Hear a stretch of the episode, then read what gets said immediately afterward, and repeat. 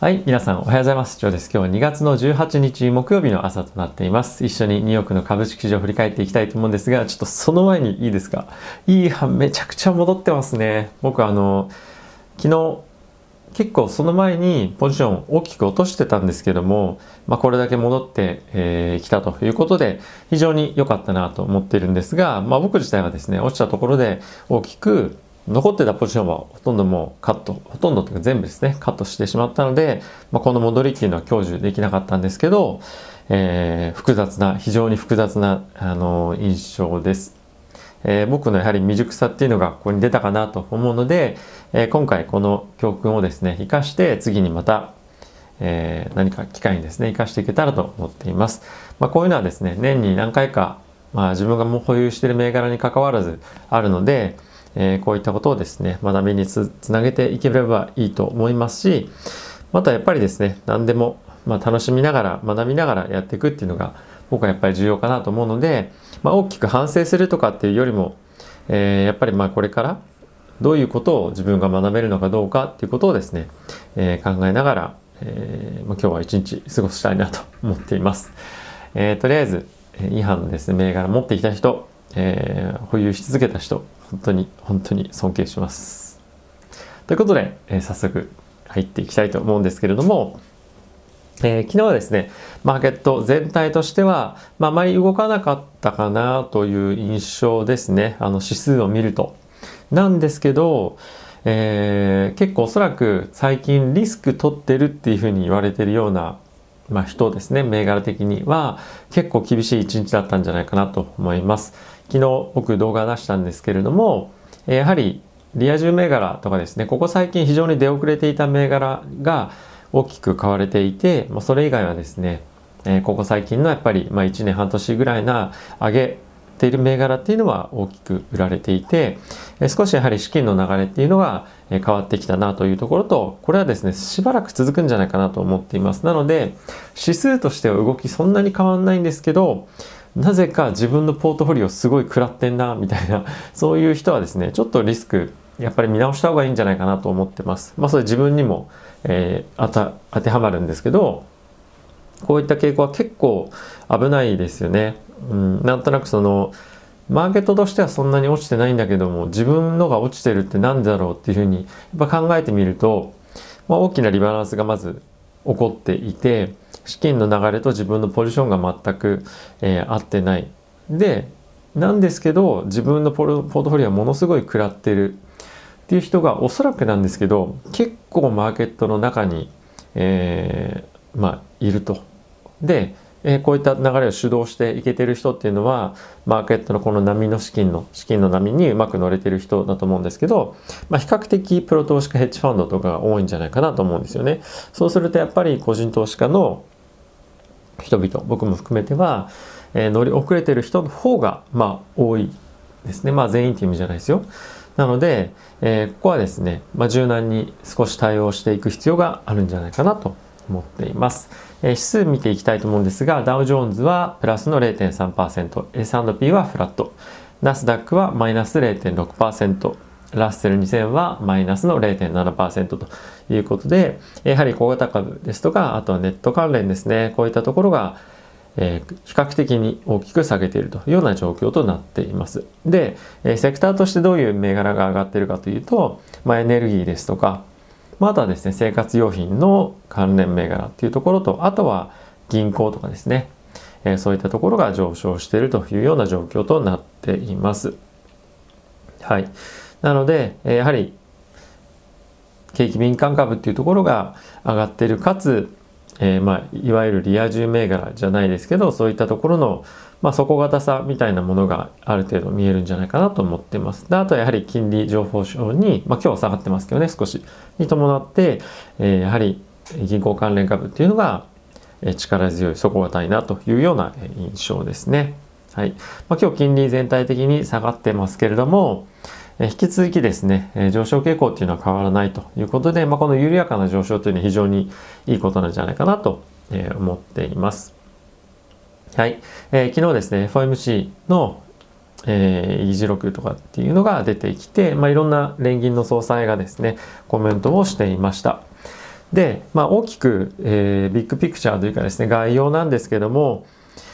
えーとですね、最大雇用を、まあ、達成する状況っていうのにはまあ程遠いと。まだまだ雇用の環境っていうのは非常に悪い状況が今後もしばらくは続くでしょうと。であとはですね緩和的な金融政策っていうのは維持をしていく必要があるし FRB としても準備をしていますよということですね。なのでまだまだ景気の回復っていうのには、まあ、しばらくほど遠いですしこの緩和状況というのは続くというようなことを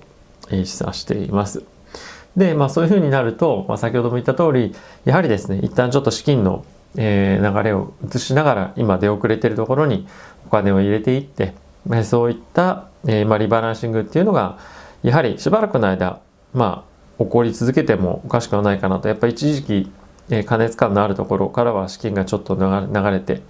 でまた、えー、少しこういったリア充銘柄とか、まあ、景気敏感株というところがある程度伸びて景気が回復してきましたねというような状況になったらまた、えー、小型株とかっていうところに流れ戻ってくるんじゃないかなと思っています。まあ、ここで動く動かないっていうのは、えー、個人それぞれ方針あるとは思うので、え、少し気をつけて見ていてください。他の連銀総裁のコメントなんですけれども、2022年末までに目標物価っていうのを押し上げるのは非常に困難じゃないかということです。なので、まあこれ経済の回復には非常に時間がかかるということですね。で他にはですね、で物価っていうのはまあやや、え、持ち直す見込みではあるものの、え、特定の分野でですね、例えば食品とかなんですけれども、えー物が不足そもそもしてるっていうことで値段が上がるということは一時的にはあるんじゃないでしょうかと。ただし、まあ、抗議の意味でのインフレとかっていうのが、えー、持続的に2%を大きく超える水準で維持するっていうのは、まあ、しばらくは難しいんじゃないですかというようなことを言っていました。あとはですね、えー、労働市場のギャップっていうのは非常に大きいと。であとは失業者がですね雇用を取り戻すまでにはかなり時間をかかりますよと、まあ、一旦企業もですねリストラしてその後同じ人数をですね雇い戻すというのは非常に何、えー、て言うんですかね、まあ、サイコロジカルバリアというか、えっとまあ、精神的になかなかしづらいことだと思いますし経済も実際にはそこまで戻らないと。いうことなのでえー、この辺はしばらく時間がかかるでしょうということですね。あとはダラスの連銀総裁からはですね、えー、一番大きなリスクというのはやはり変異株、新型コロナウイルスの変異株といったところになるので、そこら辺の抑制ですとか、あとはワクチンの接種っていうのがリスクに対しての一番取れる、えー、手段なんじゃないかというようなことは言っています。まあ、ただその一方で、この緩和策をですね、長く続けすぎることは良くないっていうようなコメントも出てはいたので、えー、まあ、こういった発言が出てくるのはちょっとまあ気持ち悪いなというような感じではあるんですが、まあ、本音が出てるのかなとは思います。あとはですね、バイデン大統領が現在推し進めている、えー、1兆9000億ドルの追加景気刺激策なんですけれども、これはですね、えー、GDP 約5%押し上げるような効果があるというような発表をしています。はい。えー、まあ、それに関連、まあ、それというか、あの、まあ、こういった景気関連にか、えー、のニュースなんですけれどもアメリカの小売売上高がですね前月比で5.3%の増加ということでもともとの予想がですね1.1%ということで非常に大幅な、増加といったこととなっていました。この増加っていうことがですねそもそも4ヶ月ぶりということで、え、期待を大きく良いいい方面で、え、上回ってくれたのかなと思っています、まあ、政府のですね新型コロナウイルスのまあ、支援金とか、まあ、そういったところが消費を押し上げたんじゃないかというふうに言われています。で経済活動ですね今後も活発になっていくんじゃないかということなんですがお隣では全くないから日本のお隣ですねの中国ですが、まあ、春節ありましたけれども、えー、これがですねここの期間でオンライン含む売上高っていうのが1270億ドルといったところとなっていました昨年同じ時期と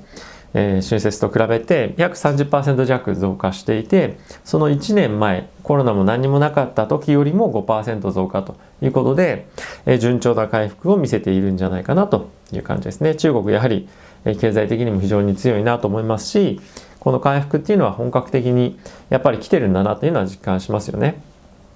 はい。ということで、え次行ってみたいと思うんですが、えゲームストップの関連で木曜日にですね議会でいろいろ意見聴取とかっていうのが行われる予定なんですけれども、まあ、今後法案としてどういうものをえー、作っていくのかどういう規制を今後していくのかっていうところなんですが、まあ、これはですねウォール・ストリート・ジャーナルの方で、えー、少しまだあの決まってはないんですけども出ていたのは空売りに対してのより透明性っていうのを求める、えー、透明性が分かるように、えまあ、規制をしていくというような方向性で今話が進んでいるそうです。まあ、例えばどんなことっていうと今空売り比率がどれぐらいあるのかとか、まあ、これもありますけどねあとは誰がどれだけ売ってるのかとかどこの業種がどれぐらいその空売りをまあ、促してるじゃないですけど、え貸してるのかとかもうほんと事細かい情報っていうのをもっと出そうというような方向性となってきたそうです。なので誰かの行動を規制するとかまだそういったことまで具体的な話は出てないんですけどより市場の状況を把握しやすいような環境を作りましょうというような方向性で話が進んでいるそうです。はい、次行きたいと思うんですが、アメリカの家計の債務ですね、これに関しては少し消費者の動向っていうのは変わってきていて、家を買うため、自動車を買うためっていうのをローンは拡大しているんですけども、なかなか人が外に出なくなったことで、クレジットカードの使用っていうのは徐々にえ、少なくなってきていますよと。なので、まあ、クレジットカードの使用からローンの方にどんどんどんどん今お金が、えまあ、必要というかそっちの方で、借り入れっていうのは拡大していますねと。まあ、こういったことはおそらく皆さんが持ってる銘柄とかっていうところに、え、関わってくるのかなと思ってます。まあ、ビザとかマスターとか持っていれば、まあ、少しそういったところは厳しい状況になってるかもしれませんし、え、家、住宅ですね。まあ、そういったところは非常に好調な株価の動きしてるんじゃないかなと思っています。あとはですね、ジョンソンジョンソンワクチンがもうすぐ承認というふうになりますけれども、えー、手元に十分なワクチンがないということで、まあ、これ承認されることによってですね、え、供給がさらにどんどんどんどん拡大していくっていうような、今、見通しは足元ではまだ足りてないと、持ってないというような状況となっているそうです。ただし、このジョンソンドジョンソンなんですけれども、え、南アフリカで接種を開始しました。で、これもともとアストラゼネカのワクチンを南アフリカ使おうと思っていたんですけども、先日のですね、ま治験の結果から変異株に対しての有効性というのがほとんど認められなかったということで、緊急でジョンソンジョンソンに切り替えられたということになります。で、えこれはですね、今後、え、その、なんていうんですか、えっと、感染拡大を、ま、抑え込むのに、一役買えばなというところではあるんですけれどもこの南アフリカのコロナの感染者感染症によって死亡している人数っていうのはですねアフリカ全体の約半分を南アフリカが占めてるそして感染者の3分の1もえー、アフリカ全体の3分の1を南アフリカになってるということでもうここ本当にアフリカで非常に、まあ、今やばい状況になってるということなので、まあ、このジョンソンジョンソンのえワクチンがま効けばいいなというところとあとはこのアフリカで本当は隠れコロナ感染者っていうのは結構いるんじゃないかっていうところが、ま心配かなとは思っています。はいまあ、データが取れてないのでもしかするとさらなる変種というのがたくさんいるんじゃないかなというような状況です。はい。あとはですね、イギリスの中央銀行 BOE の副総裁、えー、ラムスネンさんという方がいらっしゃるんですけれども、えー、っとですね、マイナス金利のえ政策っていうのは、まあ、今後選択肢としては持っていますが、えこれはですね本当に不測の事態の時にしか使いませんよとまだ若干の、えその政策の柔軟性っていうのは彼らは持っていますよというところを、え外部に発信をしていました。まあ、ほとんどえできることがない中で、え自分たちがまだ金融緩和の、ま余地があるというところを、えコメントしたかったのかなと思っています。まあ、非常に引き続き厳しい状況がイギリスもしくはヨーロッパの方では続いていて、え、こういったところも今後対応策として考えてますというのを案に別の言い方でま言ってたのかなと思っています。あとはですね、イギリスの方で面白い知見が始まっていて、